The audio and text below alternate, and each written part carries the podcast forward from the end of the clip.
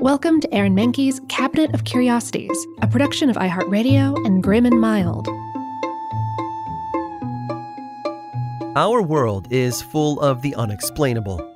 And if history is an open book, all of these amazing tales are right there on display, just waiting for us to explore. Welcome to the Cabinet of Curiosities.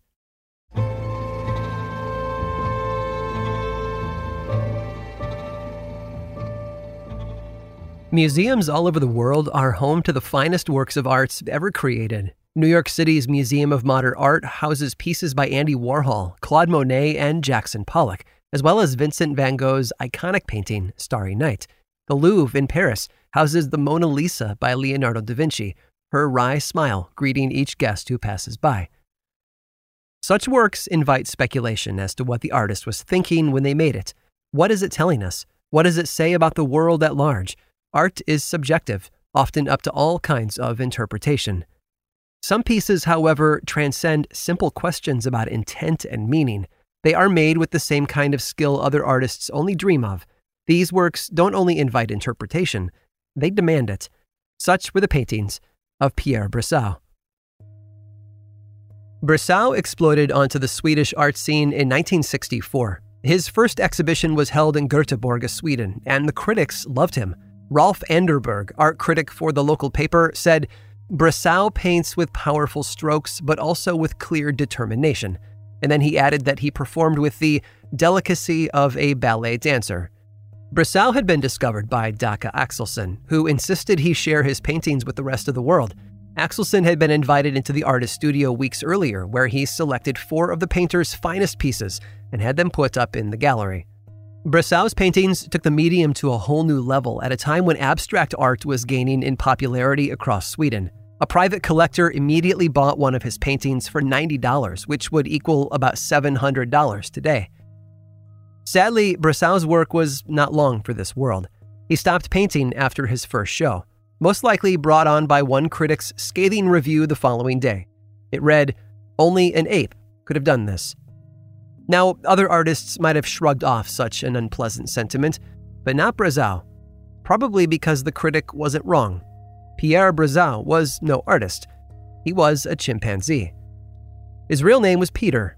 Pierre Brassau was the pseudonym that Axelsson used when he submitted his paintings to the gallery. Axelsson had actually been a journalist who wanted to test the credibility of art critics at the time. Did they really know what they were talking about? Or were they full of it? He believed most critics were snobs who couldn't necessarily tell the difference between good art and bad.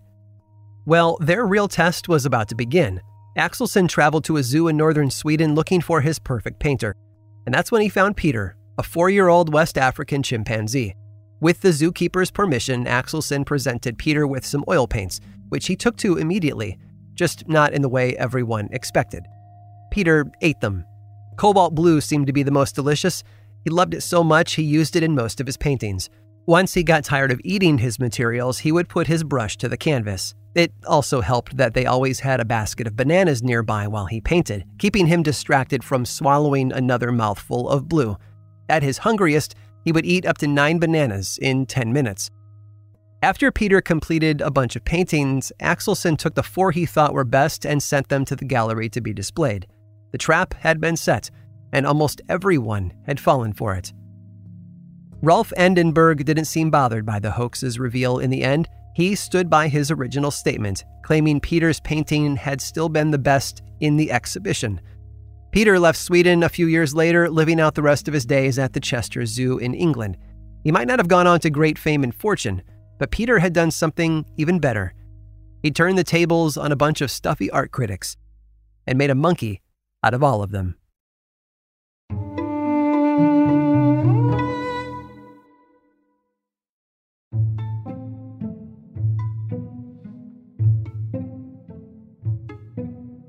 In August of 1862, Confederate General Robert E. Lee had just come off two victorious campaigns at Manassas, Virginia, otherwise known as Bull Run.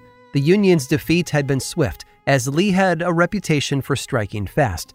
The South was poised to win the war. Panicked and demoralized, the Union prepared for the eventual overtaking of Washington, D.C. A steamer ship even stood by, ready to evacuate President Lincoln if necessary. The South, meanwhile, rejoiced with the news. With such a strong victory, citizens demanded that their troops move farther into Union territory. Lee felt that one more win over the Union troops would not only prove superior military strength, but might also affect the upcoming congressional elections. Lee had just the target, too the Potomac, by way of the Shenandoah Valley. With skilled veteran generals in his ranks, Lee planned to send troops to destroy Pennsylvania's railroad bridge, cutting off the supply route to Washington. Stonewall Jackson was set to command a raid on Harper's Ferry, while Lee and his troops were to march into Hagerstown. General Lee wrote Special Orders 191 on September 9th of 1862 and sent copies to his commanders. After reading his copy of the orders, James Longstreet destroyed it by chewing the paper like tobacco. John Walker kept his pinned to the inside of his jacket. Stonewall Jackson burned his orders after carefully memorizing the words. Everyone was ready, and the secret was safe. There was a fourth general, though. Both Lee and Jackson believed that General Daniel Harvey Hill was under their command. Hill was Jackson's brother in law, after all. In the mix up, both Lee and Jackson sent a copy of the orders to Hill. One of Hill's copies ended up in Union Commander George McClellan's hands. The lost orders were the start of a domino effect that eventually helped the Union win the war. With advanced knowledge of Lee's intentions, the Battle of Antietam had a much different outlook, and as history now shows, the Union troops prevailed. Those railway bridges remained intact, and Lee was forced to retreat out of the north. With Maryland siding with the Union, Washington was no longer under threat. States who had held back soldiers to defend themselves now provided the Union with extra men. The Republicans were even victorious at the polls. The victory gave more meaning to President Lincoln's Emancipation Proclamation. Without the victory, that proclamation might have come off sounding empty. In turn, the proclamation convinced public opinion abroad to stand with the North and its fight against slavery. But here's the best part that letter hadn't found its way into McClellan's hands by way of a spy or a traitor. In a strange turn of events, Union Commander George McClellan's troops had set up camp in Frederick just four days after Confederate General Daniel Harvey Hill and his men had stayed in the exact same location. Early on the morning of September 13th, Private Barton Mitchell took a break after stacking arms with the rest of the troops. He noticed something unusual on the ground a bulky package. Mitchell noted that it had already been opened, and so he took a look inside. What he discovered was a note wrapped around three cigars, presumably the kind Daniel Harvey Hill carried. Seeing the plans, he immediately handed over the envelope and the contents to his sergeant. By that morning, McClellan had possession of the package and had already wired Lincoln. Lee blamed his defeat on those lost orders. His assistant, General R.H. Chilton, signed an affidavit stating that the order had been delivered, suggesting that Hill had wrapped his cigars with the plans and then carelessly lost them but Hill insisted that the only copy he had ever received had been from Jackson, not Lee. One hole in Hill's explanation is that Private Mitchell found the envelope opened, which indicates that someone had already read the orders. Such orders were usually delivered sealed. Since Chilton could no longer recall the courier's name, no one could question them.